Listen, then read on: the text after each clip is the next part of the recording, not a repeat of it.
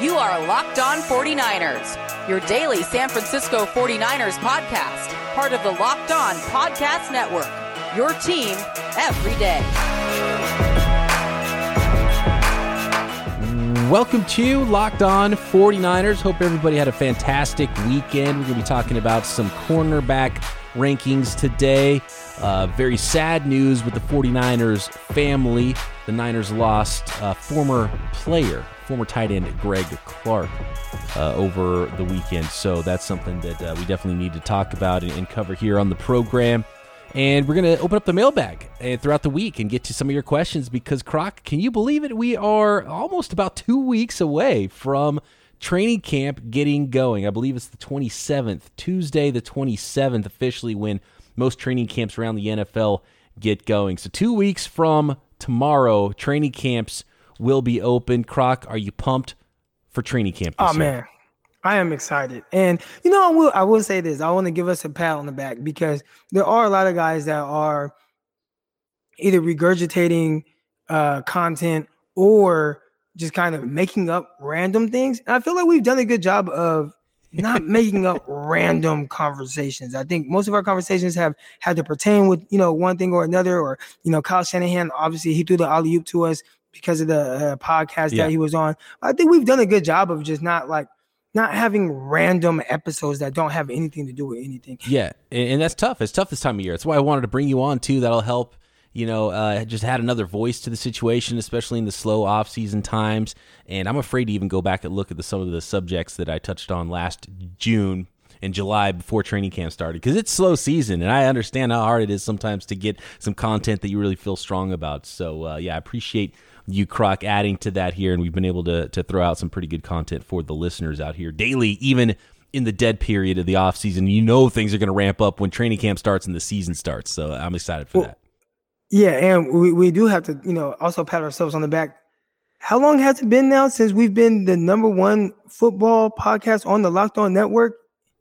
The whole time since the since June, since you jumped on it. I and I just me solo. I've been kind of up and down on the list. I'd been number one at times. I'd been you know number two, number three, almost always in the top five, but really jockeying for position. Since you jumped on, Croc, we've been number one straight up every single week. So yeah, that's uh, pretty cool. That's pretty pat, cool. I, I, wish I could. I'll give you a virtual pat on the back there. Reach, reach give you a virtual, virtual pat yeah. back. There we go. Well done, Croc. That's why I brought you on. Bring on the heavy hitter here to Locked On 49ers at Eric underscore Crockers, where you can find him. I am at BD Peacock. That's where some of the questions are coming from on today's show. But first, some really sad news. Greg Clark, 49 years of age. Not a lot of details yet, but Greg Clark passed away at the age of 49, former 49er, former third round draft pick, 1997. Some hints about CTE. Family released a statement and that he had been suffering from CTE symptoms. Very sad thing. He had three children, three boys, and a wife, Carly, of 23 years that he leaves behind. So, a really sad situation there, man. And CTE is no joke when it hits you hard. And, and we've seen it so many times now with former NFL players. So just a really sad story. I don't really have a lot to add, but Greg Clark, I remember him coming in uh, as a 49er and had a nice little career with the Niners, a nice little NFL career. So sad day. Uh, Greg Clark gone too soon at the age of 49. 49, that's very young. And my, my father, he passed away at the age of 48.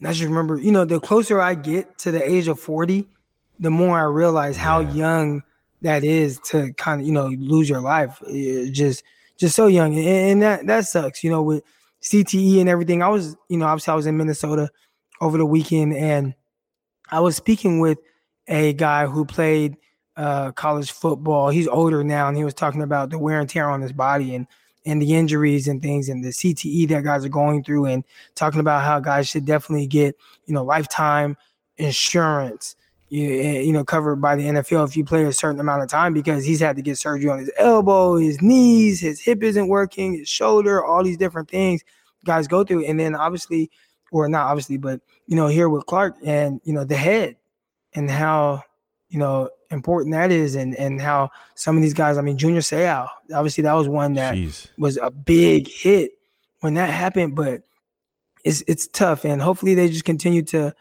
uh, do research and things, it's tough because we watch games and we get tired of them throwing these flags because a guy lays on the ground too long and puts his head, mm-hmm. head on his, I mean, his hand on his head and and all those things. And we're like, man, get up, man, this football. Like, and we complain about the big hits, but then you have incidents like this that kind of brings everything back home. And it's like, man, it is important to try to keep these guys as safe as possible. Yeah, absolutely. And guys make a lot more money now than they did in the past. And you really feel for some of the old timers that have struggled with some of these things. And Greg Clark's not even old timer. So that's that is scary. A guy in his 40s, 49 years old, third round pick out of Stanford in 1997. Wasn't that long ago. He was playing in the NFL. Our thoughts go out to the Clark family, wife Carly, and his three children. Very sad. 49ers lose one of the, the forever faithful former 49ers tight end Greg Clark. When we come back, there's been a lot of questions since our episode talking about that Kyle Shanahan podcast he was on with Sean McVay and Peter Schrager. And uh, that brought up even more questions after we talked about that episode. So uh, I've got some thoughts on that. And I've, I actually have a question for you, Croc, as it pertains to the 49ers quarterback situation this offseason, now that we know for sure that they were going after Matthew Stafford. And we'll open up the mailbag to some listeners and talk about the recent list of best cornerbacks in the NFL that came down from ESPN next.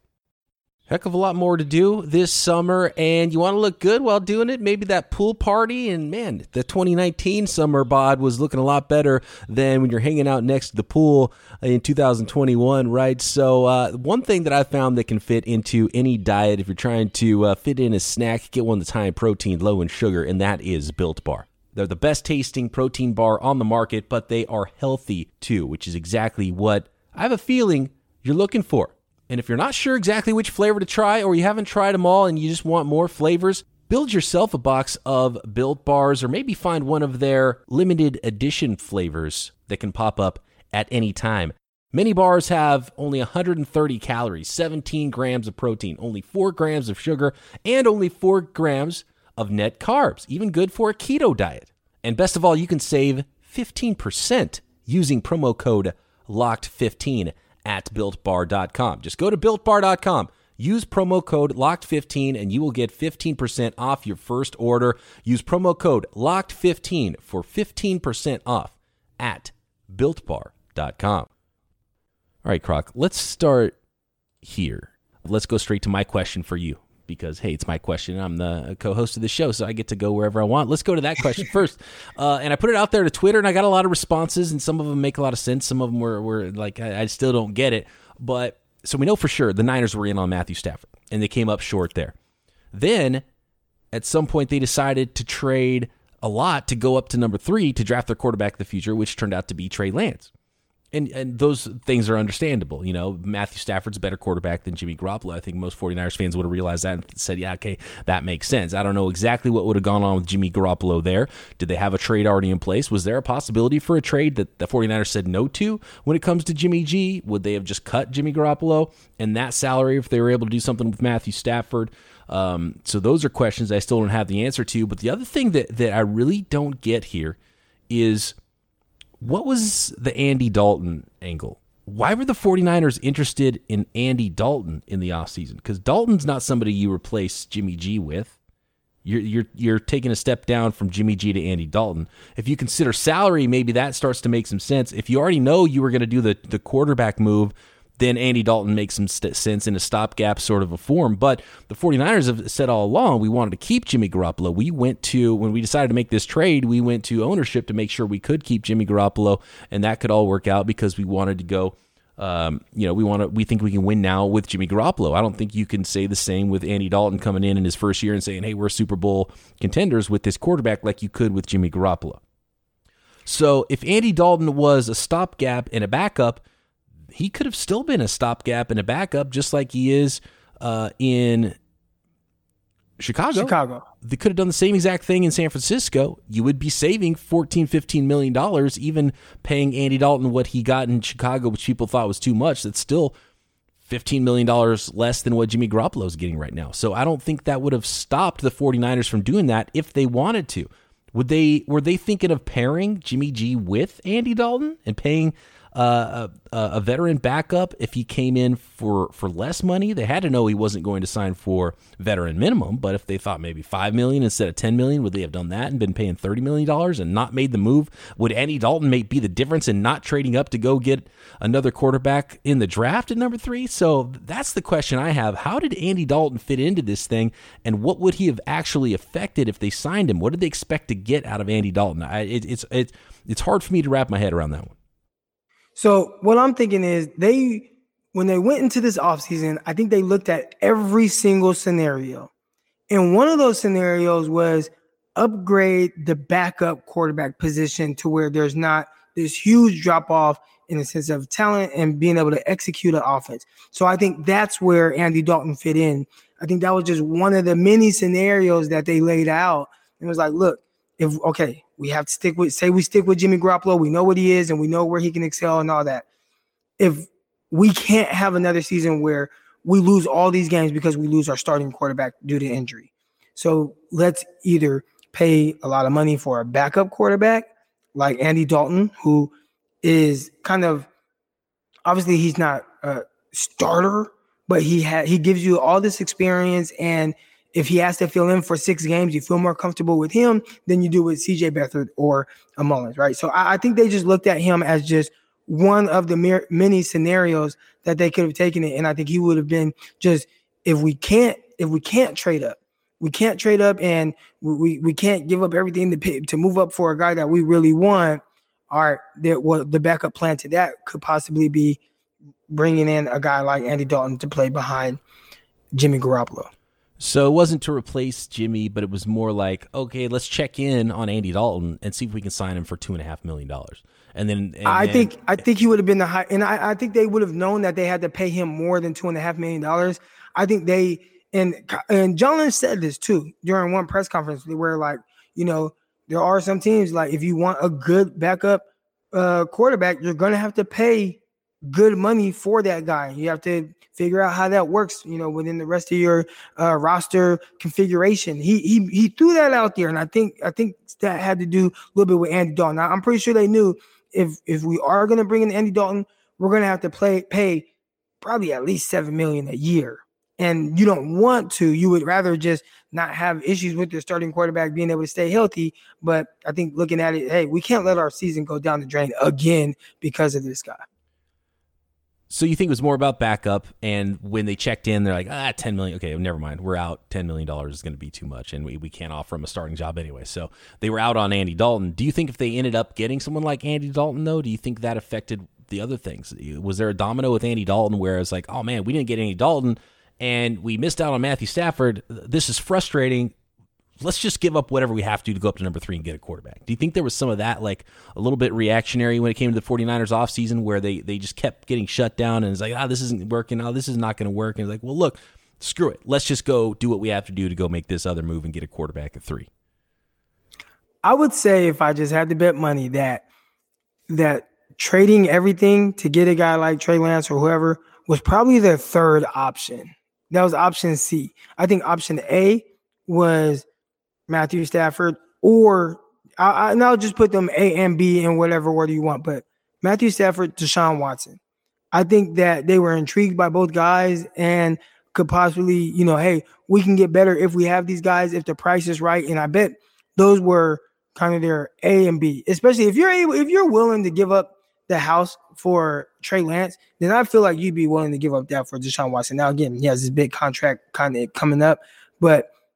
they, you make it work. So I think that they were definitely in, interested in that. And then I think it was kind of can we land a guy that we really like? If we don't, what does it look like to bring in a high price backup? And I, I would have to say that's probably how the thinking went. That makes sense. That that all makes sense. There was a question here about Trey Lance. Uh, this one's from this one is from Johnny. He says, Why Trey Lance hasn't signed yet? Um, and uh, I think one of the big things is that the number three pick hasn't signed because the number two pick hasn't signed yet. Uh, Jeff Wilson has not signed yet. Not Jeff Wilson. Um, Zach Wilson Zach. has not signed yet with the New York Jets, and he's the number two pick. So I'm sure the 49ers and Trey Lance's representation are probably waiting to see what happens with the two pick, uh, to see if, you know, does he get whatever offsets. There's always, there's like that one negotiating point with draft picks. We saw with Joey Bosa a few years ago. The, the Chargers are like, oh, we never give the, we never give rookies that thing. Oh, I think it's the offsets in your contract where if they, uh, if they get cut, you still have to pay them a certain amount or, you know, some kind of guarantees. It's something because you, they're slotted in now. So there's not going to be those holdouts like there used to be. I think Crabtree was like the big holdout the 49ers had a while back. They don't have that anymore. So these guys are going to get signed before training camp, but I think they're just trying to get everything they can for their client. And here's the thing there's six first round picks that haven't signed yet. Four of them are all CAA clients. They're all with the same agency. Tom Condon, Jimmy Sexton, you know, Wow. super agents, those guys. Trey Lance, uh, Rashawn Slater, Alijah Vera-Tucker, and Greg Newsome are all unsigned. All four of them are represented by the same agency. And then I think the other two that aren't signed yet are Wilson that I mentioned and maybe Travis Etienne. So um, that's what I think it's the same agency that's trying to get the most for their clients. And look, it doesn't matter until training camp starts and they're missing practices. So still have a couple weeks and I'm sure they'll all be signed. And, and maybe it's like one of those 11th hour things where they signed the day before or the night before. It does matter a little bit because I want to say in OTAs or after you sign your contract, like there's a there's a certain day where all the rookies you you receive your signing bonus at that time. So if you're a guy like Trey Lance right now and you haven't signed, like you're not getting paid by the Niners. So whatever traveling you're doing and you're not able to go buy that car, all those things, everything is put on hold until you sign your contract and you're able to get that signing bonus. Now, big time agency, they confront everything. But hell, depending on who you are, a lot of times you got to pay that back. So you don't want to just rack up this huge bill. I guess you could look use it as like kind of like a credit card, like, hey, I need this, I need that, and you get it and eventually you pay it back. But um, it does it can potentially put some things on hold if that contract isn't done yet. Now, this agency, I mean, this sounds like maybe it's a plan of theirs, right? To like, so you have all these guys and they haven't signed yet, and you're looking for something very specific. I'm pretty sure they uh, probably planned ahead of time. Look, we're gonna give you this, and this will hold you over until you get your signing bonus. And Trey Lance's signing bonus, shoes, man, uh, uh, um, Trevor Lawrence, his was 24 million. I believe that was his signing bonus. So Trey Lance's is not going to be too far off. Yeah, We're the top about- three picks make some money in the NFL. That's the other thing about, you know, people talk about, hey, you get to cheap rookie quarterback on a rookie contract. And number three pick starts to make money pretty quick. And it's a nice little signing bonus. It's not what a veteran quarterback would get if they're a star The signing like bonus that. but- helps, though. Yeah. Right. Like I mean, because you got to look at the, the signing bonus. We're talking about, you know, Trey Lance might be 18 million up front, and maybe his full contract is, I don't know, 30 million. So then now the rest of the 12 million you have to pay over the next what four years, three, you know what I'm saying, three Right. years or whatever. So it definitely helps in the sense of how the contract is. Big money up front, but over time it helps, and that's when you can add a lot of players around that young quarterback. So I guess uh, Trey Lance still has to roll in the Malibu to training camp, right?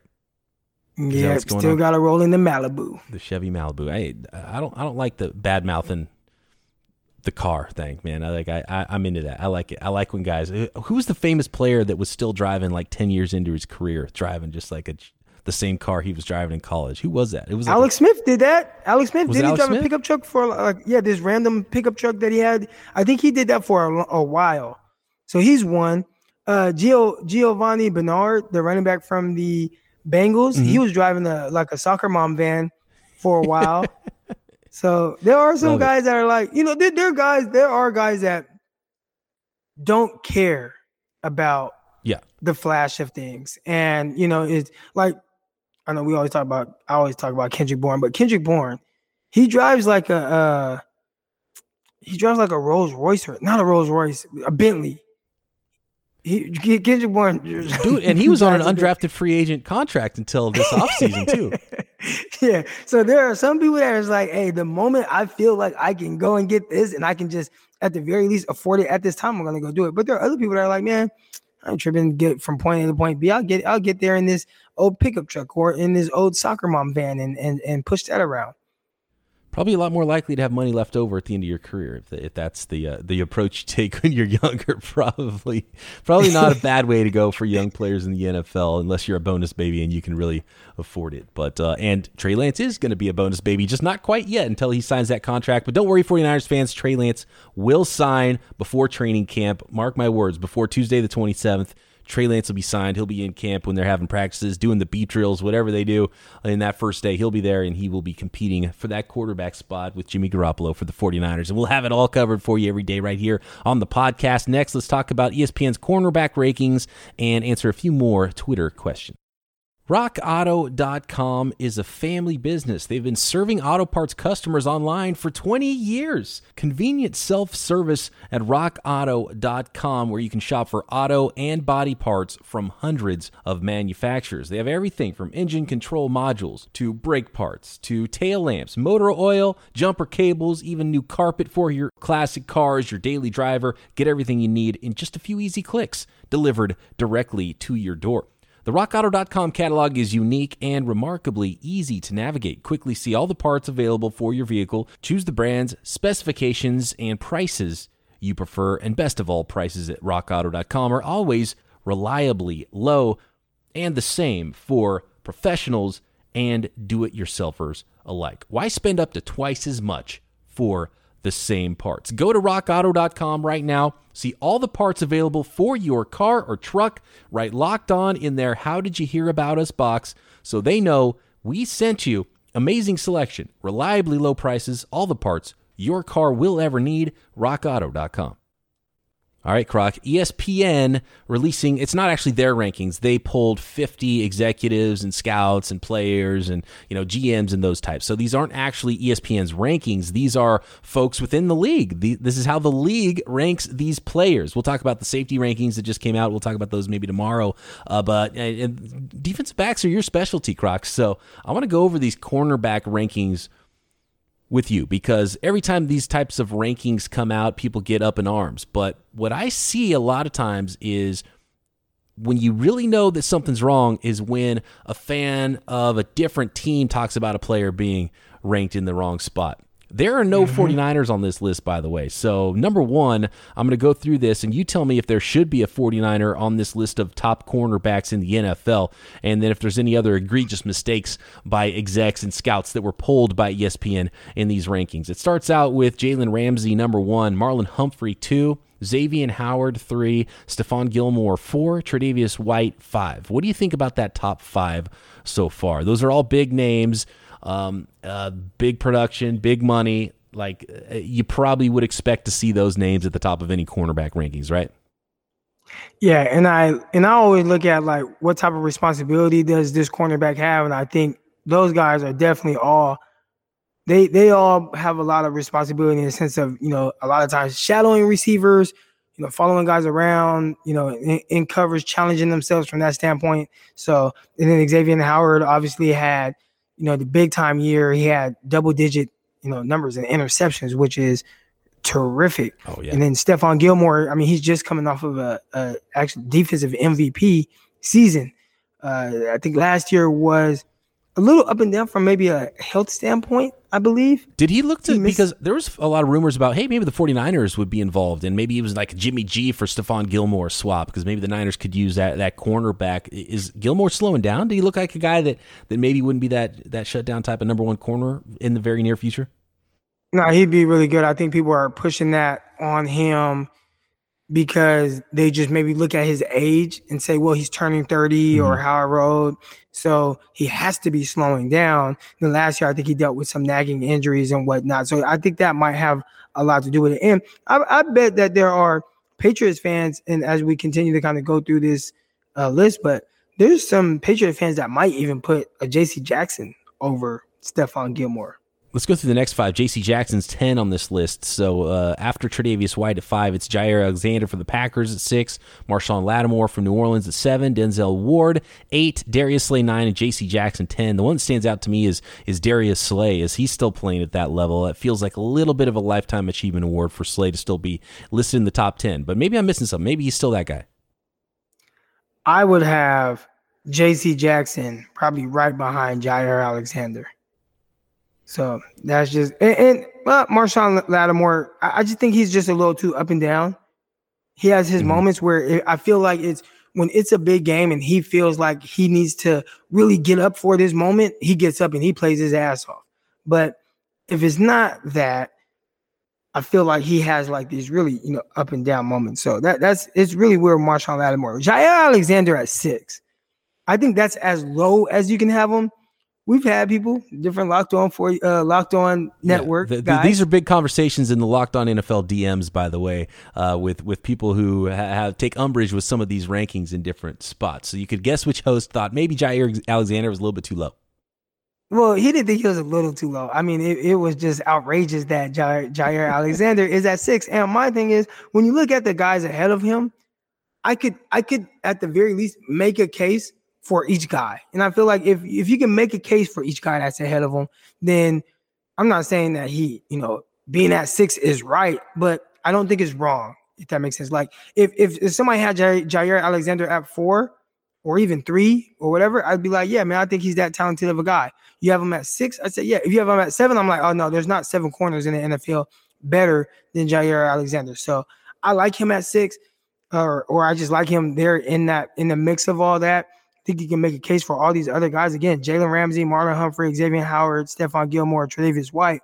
You can make a case for all those guys yeah. that play and have these really big, notable moments throughout the year. So Jaire Alexander, Packers definitely put a whole lot on his plate. He's clearly their best def- defender, or at least defensive back. Um, they I remember watching him play outside, playing the slot. I mean, he had a huge game a couple years ago against uh, Brandin Cooks, where he was just following him around and just being this pest. I love the way he plays, his tenacity, his attitude, and all those things. Wish the 49ers had a cornerback like that on their roster right now. But um, him at six, I, I get I, it's not it's not terrible. I, I think it's fine. So no 49ers in the top 10 and not even in the honorable mentions. Here are some other corners that receive votes in the honorable mentions of those scouts and execs and players that were polled in this. Marcus Peters, Carlton Davis, William Jackson III, Kyle Fuller, Byron Jones, James Bradberry. Croc, was Jason Verrett snubbed on this list, not even receiving votes, not even in the honorable mentions? Yeah, that's a little tough, man. I mean, Verrett was so good, but sometimes you know with these things you got to see if it, it, when it's kind of like the All Pro voting, right? Where it's like they got to see it for multiple years. It's a year. I think late, with Jason yeah. Verrett, I, I, think they have to make sure like is that real? Like, is that really him? And I think if he follows up with even if it's the exact same as it was last year, I do think that there's a chance you see him in the top ten. And then I, I don't know if this is projecting moving forward, but then that's a tough thing as well. Where it's like, well, even if he does have a terrific year this year, will he be continue? Be, will he be considered a top ten corner going into next season? Because well, he's a year older now. You know, yeah, is he going to continue to stay healthy? He's dealt with so many injuries and things like that. Those questions still might pop up that might leave him off of this kind of list. But I think even more so than Jason Verrett being snubbed, which he 100% should have at the very least been honorable mention. But Carlton Davis and James Bradberry, they were really good last year. They were really good. And that that Giants defense, the defense was good. The offense was sucked. The offense sucked. It was terrible. They turned the ball over a ton, but th- that defense played well. And I thought Bradberry was one of the leaders in that whole thing. I thought he played tr- tremendous uh, all year. So, and it's really tough when your offense continues to get the ball away and you're always on the field and to still kind of limit getting beat. I thought Bradberry did a really good job. So him and Carlton Davis, Davis was – they put a lot on his plate. They had him follow guys, shallow guys, play press, play off, had him playing in space, playing zone. Then it's like, hey, go hold uh, uh, Michael Thomas to zero catches in a game, and he'd do things like that. So Carlton Davis, he might have got snubbed because they put a lot on his shoulders. There's some names we're going to see on that list next year that maybe deserve it now. Maybe it's a year late with some of those things. Uh, I want to go to Francisco talking about defensive backs. He's in reference to our podcast from last week where we broke down rookie fifth round safety Talanoa Hufanga. He said number 29 gonna ball period when he gets the chance. And when he first said that, I was like, what uh, did we say something about Jaquiski Tartt? What's he talking about? I forgot. Tartt changed his number, right? To number 26, I think. Mm-hmm. And so the rookie's actually wearing 29 in training camp, Talanoa Hufanga. That's going to be hard for me to get used to. I, I, hate when that happens because it just messes with my mind. I'm going to see a different safety wearing 29, and I'm going to think it's Tartt, and then I'm going to see his hair sticking out the back and be like, wait a second, that's not Tartt. That's Hufanga. Uh, so what do you think? Talanoa Hufanga. There's a few folks that got at us and thought, you know what, maybe maybe we're a little bit too low on Hufanga. Maybe we are not giving him enough credit for instincts for the way he plays. It's going to make up for some of his athletic limitations. Yeah, I, I got some of those messages as well. One guy even said, "Hey, well, Chris Borland didn't test extremely well, but he was a baller when he did play." And my pushback on that would be, he didn't test well like in the forty, but he was big. He fit being a linebacker. Like it was clear, like this guy is built like a linebacker. He can play linebacker. Our biggest pushback with Hufanga is we don't know where he's gonna play based on his the, the size. Is like, is he what he was at USC? from a size standpoint, which was more 215? Is he going to play at 200, which he weighed, weighed in at his pro day? Is he going to be a linebacker? Is he going to be a safety? We like those are a lot of questions that we have. We, we don't even know the answer to those things. So I think that's a lot of the uncertainty with Hufanga and just watching his film. And maybe Borland had terrific film, but hey, you ran a 4 8, so we can't draft you high or whatever. You're going to be a third or fourth round pick. Hufanga, on film, it jumped out to me that he's always a step late with a lot of stuff. Now you you'll see the play where he he'll make play again. I talked about. I think the first thing I mentioned was that he had a high motor, and I love that about him. And I do think that allowed him to make plays at times. But I don't just watch one play. I and whether it's good or bad, I watch a full sixty plays or whatever in that game. So the 60 games, the 60 plays tell, tells me more about who somebody is than the one play that that person makes. And when you look, watch it over that time, there's a lot of inconsistencies from an athletic standpoint. Right. Or the workout numbers. Like I'm going to trust the tape and what I see there with the movement skills more so even than the workout numbers. And those things for Hufanga kind of matched up. It was like, yeah, okay, the workout numbers match kind of what I saw with him. And, and with Chris Borland, he was he was uh, he, he, had some explosion out of his stance and going and making tackles like you saw it on film and he he played that way but he was a linebacker he was downhill and it wasn't that long ago but it's kind of a different era like Chris Borland, we weren't talking about him as what he can do in coverage either. So I think that's the big difference there. And that's what we're talking about with Hufanga. I was like, okay, well, look, some instincts there. I think he can play in the box. I like the way he plays with his hair on fire. I like the motor, but you got to cover if you're a safety in the NFL, and that's the big question. So that's where we're at. And if Chris Borland came out in this draft, we'd probably be looking at Chris Borland and be like, okay, I like the way he um, he defends the run, but can he cover? Because the linebackers have to cover too, right? So that's kind of the difference between someone like Chris Borland and Hufanga now. Yeah, and so yeah, Hufanga. It's not like we don't like him, and maybe it comes off like yeah. that when you're giving uh, analysis that maybe doesn't fit the narrative of what people want to believe he is, but there is talent there. Like I'm, I'm, I would never say that somebody is gonna not be good right. in the NFL. I, I, I don't know. I'm just trying to project what he is and it's really hard because we have no idea where he's going to play, how he's going to play, and how he fits within that because he struggled with a lot of those things even in college. Yeah, and there's some things to like about him, and you're rooting for him and think he could be good. Maybe he could make up for some of those athletic limitations. Maybe that he got lighter. Maybe that four six will play up more so than what we saw on tape. Maybe he was moving moving at a four seven level when we were watching him on tape because he was a little bit bigger. Maybe he slimmed down to work out, and maybe that'll be enough, and, and that'll be the difference for him. But I like the way he plays. Not going to say that he can't be a, a, great safety for the 49ers. Maybe he's their next fifth round steal. Absolutely. I love the way he plays, and you're, you're definitely not going to say a guy can't when he plays like that. So uh, it's going to be fun to watch him. So we'll see how he turns out. Um, last one, really quick here, Croc. Oh, by the way, can folks find that extended film review? Is it on Patreon? Is that where they can find it? Of Hufanga? Oh no, you can you can find it on YouTube channel. Okay. And I had a linebacker guy, my guy, uh, come in and he watched the film with, with, with me and yeah we broke it down and we were we were we went pretty in depth with that and just kind of going over plays and rewinding it and going forward and so you can really see a lot of where he potentially lacked a little bit from a movement skill standpoint and how it's like oh, just a step late. But also you'll see some things that you do like as well. Mm-hmm. yeah there's definitely a lot to like with Fonga too. So and he's a fifth round pick so it's not like uh, uh, we, we, dislike the player at all if, if it comes off that way. So you can go find that on Croc Talk TV, and you can find uh, Crocker's breakdown of Hufanga if you want to get a little bit deeper in that and see why and see some of the things he saw on film from him. Last one here. This was from P Trooper 87 on Twitter. Which defensive back will rise and which will fall in camp? Rookies or undrafted free agents, is there any favorites, Croc, that you see among the 49ers young DBs that you're like, I think this guy's going to hit, maybe this guy's on the cusp of, of potentially getting cut? I, I have a hard time of putting a, like a negative vibe on the player. Mm-hmm. So I don't want to say like who I feel like will get cut and whatnot. But I'll say a guy I'm really looking forward to seeing play, and that's uh, Deommodore Lenoir. Just because I know he was pushed as a oh he's going to be a nickel, even though he played all outside at Oregon. I think he's scrappy. I think he has some you know solid footwork, but his film was so up and down from 2019 where I was like, ah, then 2020, I'm like, oh, I really like this, what I'm seeing right here. And I want to find out exactly who he is. So he's a guy who's eh, eh, very intriguing to me, just, you know, all, all, all around from all aspects. So obviously, you know, fifth round pick, I believe.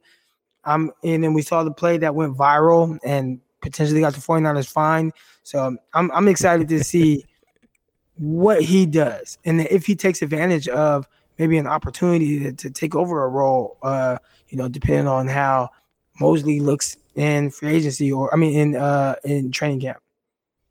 Let's talk a little bit about the the safety rankings. I wonder if the 49ers might have gotten snubbed on that national list as well. Tomorrow, some more of your questions, whatever else is going on with the 49ers, we've got you covered daily. Getting ready for training camps coming up in a couple weeks. Be back tomorrow Eric Crocker and Brian Peacock right here, Locked On 49ers.